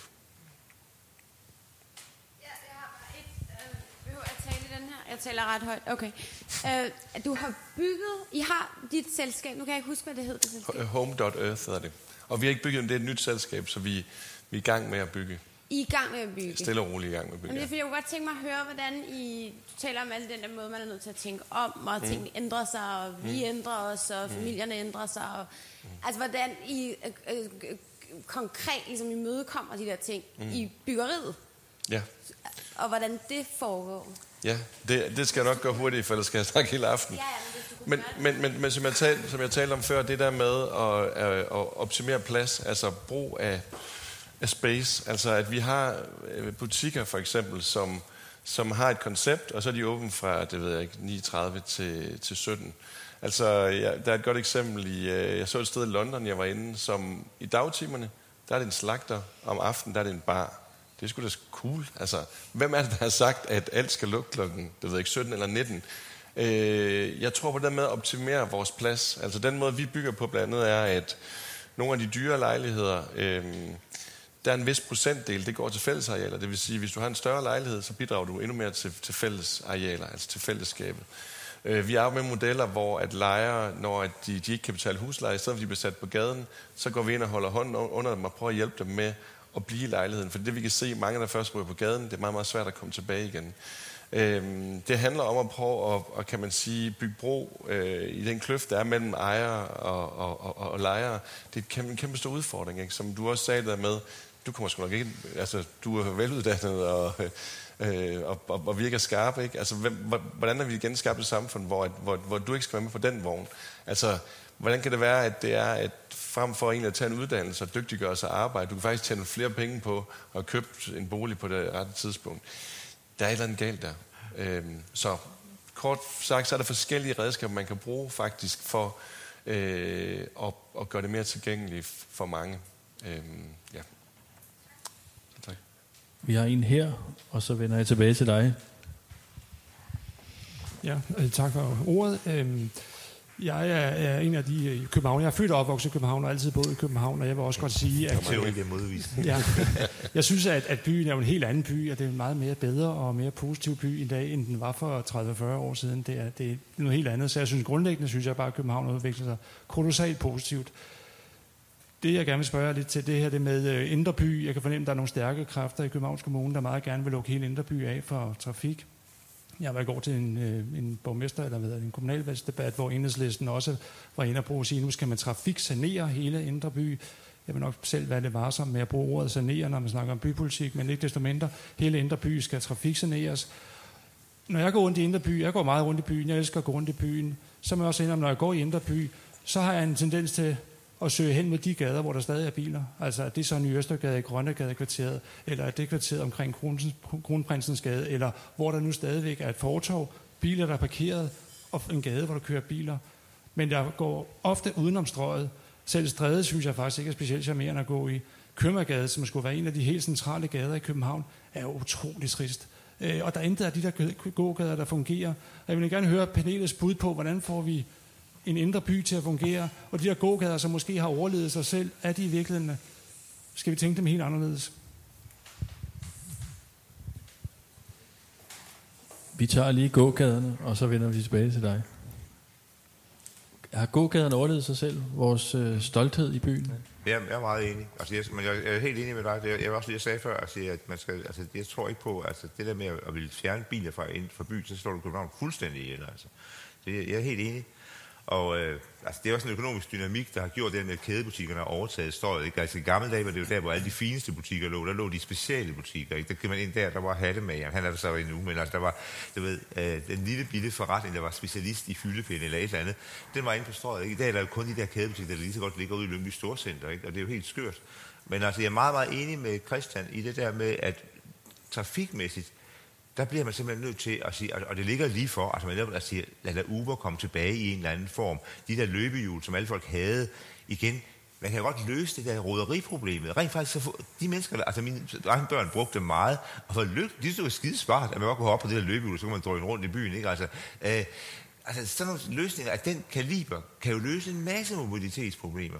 Øh, øh, altså, og, det, så, og så kan man få balanceret det der øh, trafik på en anden måde. Så jeg tror meget på, at det, at det er den vej, man skal gå. Den der idé med at, at tro, at man kan, bare skal, skal, skal, skal lukke det hele for biler, det tror jeg simpelthen ikke på. Og jeg er meget enig med, at jeg tror faktisk, at den klassiske shoppingzone, det der handelsgade, altså øh, øh, gågaden, det er en, en død sild. Den er, der, det, den er der ikke nogen fremtid i. Det giver der helt ret i.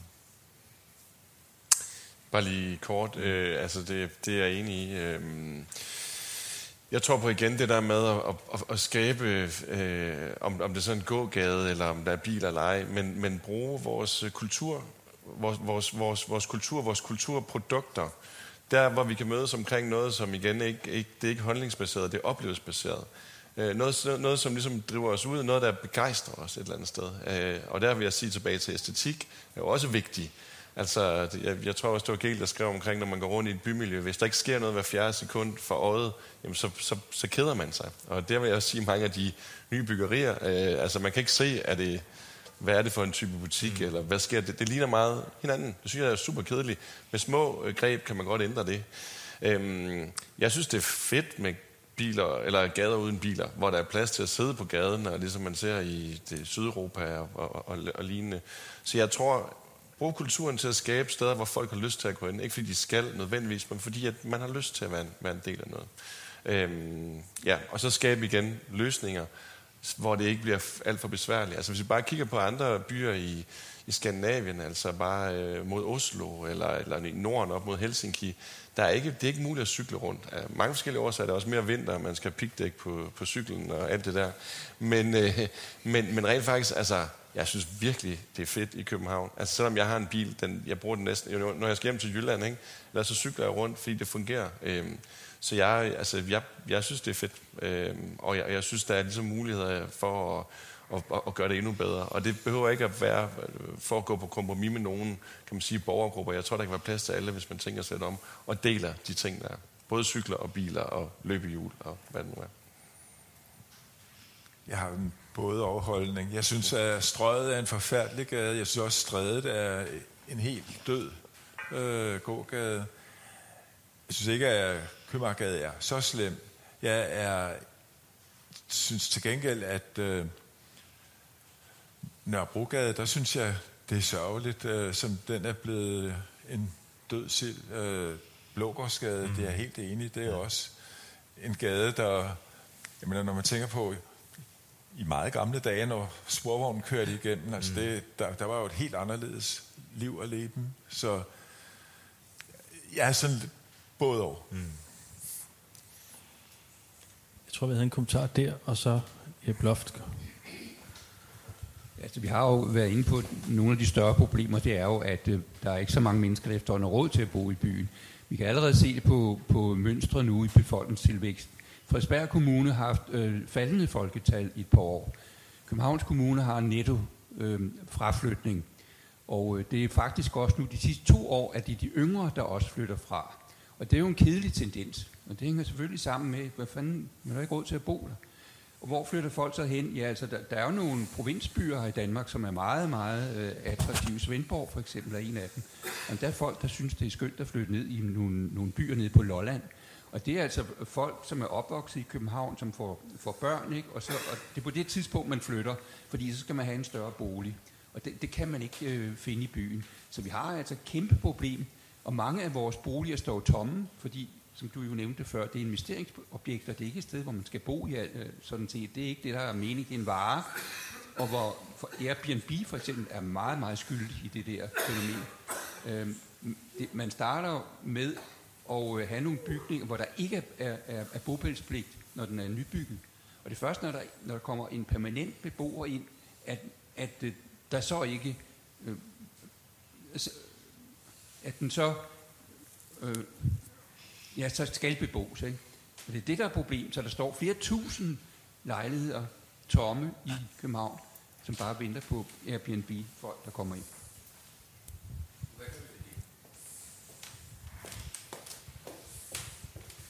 Tak. Jeg vil gerne sige noget om det der med fællesskaber, som du har med øh, fremme mange gange. Øh, og at du snakker om butikker, der er lukket osv. Jeg missionerer meget i provinsen og kommer rundt og ser butikstød, butikstød, butikstød. Det er det, man hører alle steder. 23 tomme butikker på, på hovedgaden i Åben Rå, og, og jeg tror også i Købmagergade og, og Frederiksberggade osv. Og, og folk græder og jammer og siger, at vores byer bliver kedelige. Jeg er ikke spor bange. Øh, og det er der en særlig grund til. Før 1830 fandtes der ikke en eneste butik nogen steder. Og bortset fra København, som var en flådebase for en af verdens største krigsflåder, så var alle andre byer jo deres torve. Det var det, der drejede sig om, at folk kunne komme ind og handle. Man måtte ikke handle på landet, man skulle ind og betale aksisse, og så måtte man gå ind og, og handle på torvet. Jeg tror, vi får torvehandel tilbage. Og det kan jeg se for eksempel i Aarhus. Der er en torvedag om onsdagen og om lørdagen. De kommer med slagtervarer, alle mulige fødevarer, og de har alle sammen en historie. Den her bøf, den har blevet gået en ko, der er gået på en græsmark og spist gulerødder osv. Og så vil folk betale fire gange så meget for den bøf, som det vil øh, hen i supermarkedet. Butikkerne lukker, det er der ikke noget at gøre ved. Lav dem om til boliger. De ligger attraktivt i alle de små byer, og også her i København. Men vi får tårerne tilbage. Det får vi. Og så står folk og sælger grønt og så videre, og æblemost fra, fra Stævns, og der bliver loppetorve mere eller mindre permanent, og der får du dit fællesskab. Det er bedre end, at der står en spillemand og, og filer på en, en, en, en boliviansk fløjte og så videre, som ingen gider høre på. Nej, folk går rundt og snakker med hinanden på de der tårer. Det kan jeg da se for eksempel i Aarhus. Det giver kæmpe fællesskab. Og det er det, byerne er skabt til. Og derfor må vi ikke bygge Blida Park, som står i hver eneste arkitektbog. Og vi må ikke bygge Vestersøhus, og vi må ikke bygge Hornbækhus. For de skaber ikke nogen byrum, og der er ikke nogen torve. Det er dødssygt. Jeg kender en dame, der sagde, at jeg har boet over for Blida Park i 40 år. Jeg har aldrig set et menneske på græsplænerne. og det står i hver eneste arkitekturbog, I overhovedet kan finde om, hvad der er bygget i, i det sidste århundrede. Det er helt dødt. Hvorimod torvene, som der er i rigtige byer, de vil komme til at mylde, og de får deres funktion tilbage. Vi får torvehandel alle steder.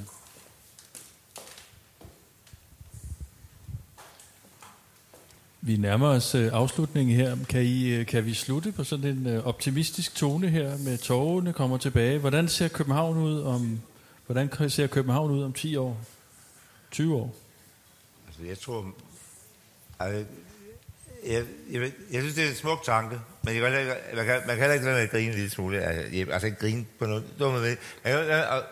Du laver jo næsten selv pointen, at du egentlig bare vil ønske, at du levede for 200 år siden så vil du egentlig være gladere. Så vil København til være rigtig, og så vil den fungere, som den skulle. Så i virkeligheden så alt, hvad der er sket, det er bare det, det er ikke til at holde ud. Ikke? Det var dengang, da englænderne de smadrede byen, du ved, og så siden da er det gået ned ad bare. Det var simpelthen, ja. Og det kan jeg godt kun være enig med dig i. Problemet er bare, at vi er jo i det. Vi er jo i morasset. Ikke? Og derfor så, altså, så når jeg altid prøver at forsvare arkitekterne mod angrebene fra arkitekturoprøret, så er det også lidt fordi, at jeg synes, det er vigtigt, at man holder fast i den sammenhæng, øh, som tingene bliver skabt i. Kan man sige, den bevægelse, der skabte de boligbyggerier, øh, som for eksempel Hornbækhus eller Blida Park, der skal man jo sige, at det var jo en masse faktisk socialister, som arkitekterne var dengang, de var socialister og kommunister hele banden, og de så jo, hvordan folk levede, ikke? Dengang der levede folk under virkelig, virkelig, virkelig kummerlige forhold. Ikke? Altså, hvor man snakker om det her med, at du havde en familie med fire børn, der boede, hvor de måtte, alle måtte, havde ligesom et værelse til deling. Det er ikke, og det, og det er ikke det, det er noget, der bliver registreret i øh, den store øh, befolkningsundersøgelse i 1935. Ikke? Altså, det er jo ikke længere så ikke tilbage, hvor der havde nogle fuldstændig absurde øh, boligforhold.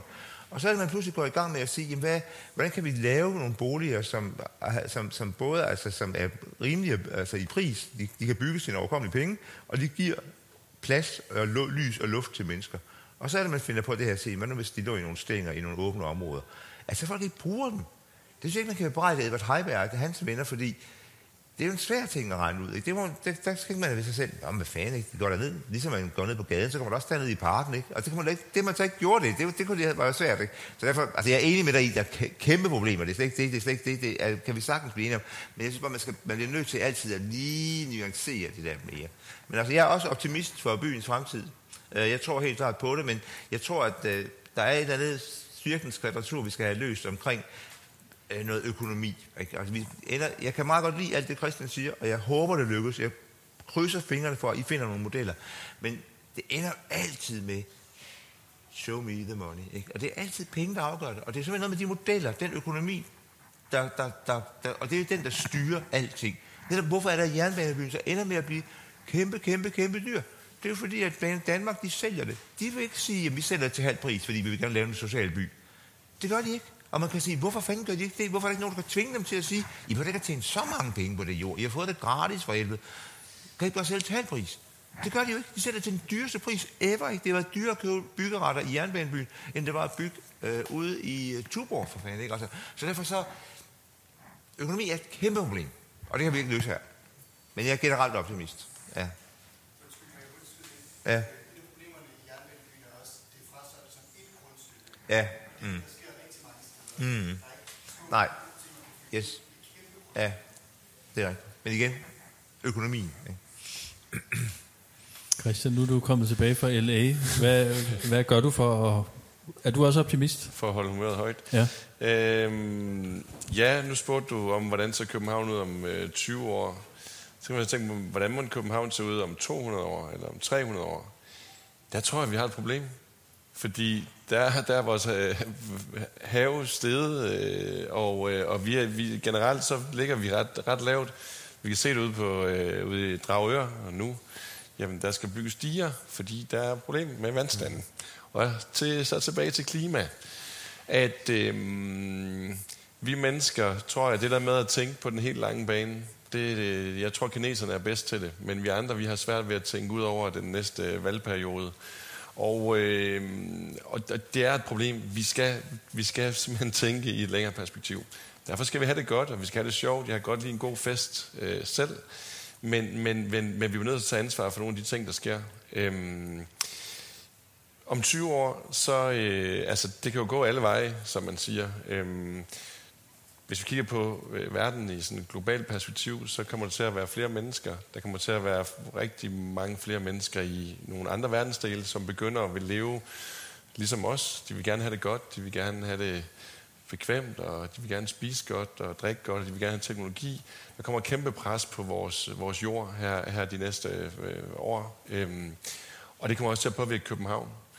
Og derfor må vi igen tænke nogle løsninger, hvor der er plads til alle, hvor vi, øh, hvor vi går i samme retning. Ikke bare fordi vi skal, men fordi at vi også har lyst til det. Og der tror jeg igen, at vores kunst og kultur bliver faktisk en central øh, driver øh, mod øh, fælles mål. Øhm, så øh, jeg håber, at København ser godt ud om 20 år. Jeg håber, jeg er i live om 20, 20 år, og jeg håber, at øh, jeg får lov til at opleve det. Jeg synes, der sker også rigtig mange gode ting. Øhm, jeg synes personligt, sådan noget som Aarhusgadekvarteret i Nordhavn er ret vellykket. Øhm, vi diskutere bygge, byggestil og sådan noget, men, men det er et sted, hvor man fra starten har hyret en person, der har stået bag 400-600 events øh, om, om, om året, der har gjort, at man har skabt fællesskaber, og folk faktisk arbejder i den samme retning. Vi ser... Øh, Forhåbentlig ender det godt med tunnelfabrikken i Nordhavn. Øh, det er jeg meget spændt på det projekt. Øh, jeg er spændt på et projekt, jeg er involveret i, der hedder Nordhus, hvor at, øh, vi bygger et kulturhus på Nordhavn, hvor der kommer til at bruge 39 unge, en tredjedel musiktalenter, en tredjedel kokketalenter, og en tredjedel tidligere anbragte, som har svært ved at finde en, en plads i samfundet. Jeg håber, der kommer flere sådan projekter, som gør, at øh, vi får skabt øh, sammenhold, og vi ønsker at tage hinanden i hånden og, og, og, og gå i samme retning, uagtet vores kan man sige, økonomiske øh, ståsted og køn og, og lignende. Så det krydser jeg fingre for i hvert fald. Så jeg er også optimistisk, men det kræver, at vi handler også nu. Martin, det er jo en ret grumpy bog, kan man godt sige, øh, København på lattergas. Er du, øh, er du blevet mere optimist øh, efter corona og efter det, vi hører her? Jamen altså, vi hører på den ene side øh, problemet med økonomien, og det er jo rigtigt, at øh, hvor er pengene, og hvad kan man finansiere. På den anden side, så synes jeg også, det er jo fuldstændig rigtigt, som, som Christian taler om, altså fællesskabet spiller en rolle, man kan også sige, forbillederne spiller en rolle. Øh, Øh, altså, på den ene side er der den økonomiske tvang, på den anden side er der den øh, betydning, som forbilleder har, også for udviklingen. Og nu, et af de, øh, altså i byerne, der er det jo pladser, der er fællesskabets steder, først og fremmest. Ikke? Altså hvis vi har huse, gader og pladser, så har vi ligesom de treklangen i, i byudvikling. Og, øh, bare for at nævne et helt konkret eksempel til allersidst. Øh, jeg kommer ikke ind på klima, det, det er for stort, og det er for forfærdeligt at tænke på, men ude på universitetet, der er der lavet en plads, som jeg tror, den er blevet inspireret i første omgang af de øh, parkeringspladser, der blev lavet til cykler ved Nørreport station. Her for 10 år siden, eller hvornår det var, der var konkurrence. Og der er lavet en plads, Karl Bliksens plads, tror jeg den hedder, som er ualmindelig smuk og ualmindelig inspirerende og øh, et sted, hvor det musiske også kommer ind, fordi det, der er lavet, det er, der er både et øh, bygget byrum, og så er der et landskabeligt rum, øh, der igen glider videre ud i øh, det, der engang var Amager Fællet. Det byggede byrum, der er lavet sådan nogle høje, en 7-8 høje, hvor under de høje, der er bygget, der kan man parkere sin cykel. Men øh, de musikstuderende, de bruger også de der cykelparkeringskælder til at øve korsang og så videre. Så øh, bare for at nævne et helt konkret øh, eksempel, og øh, man kan sige, det, det er fantasifuldt. Jeg har ikke før set en lignende måde at konstruere en plads på, og jeg synes simpelthen, det er vellykket. For nu at slutte på den non-grumpy måde, du efterlyser. Så synes jeg, vi skal slutte der, trods alt, på en non-grumpy måde. Og så vil jeg selvfølgelig opfordre de af jer, der ikke har læst bogen, til øh, at læse den. Den er fyldt med øh, gode indsigter, øh, nogle meget... Øh, et fyndigt sprog, synes jeg også, man kan sige. Nogle gode, gode kommentarer, ikke kun fra jer, men også fra alle mulige andre. Øh, og giver en god anledning til at, øh, at tænke videre. Så tusind tak, fordi I kom. Tusind tak, fordi I deltog. Og tusind tak til panelet for at stille op. Og så vil jeg ønske jer alle sammen et rigtig godt øh, kommunalvalg. Og, øh, og så må vi se, hvor det bringer byen hen. Men det er jo i hvert fald en vigtig del af byen. Hvem vælger vi ind? Hvem sidder egentlig med nøglerne til byen? Så, øh, så lad os håbe, det bliver et godt valg, uanset hvor man står. Så tak for i aften.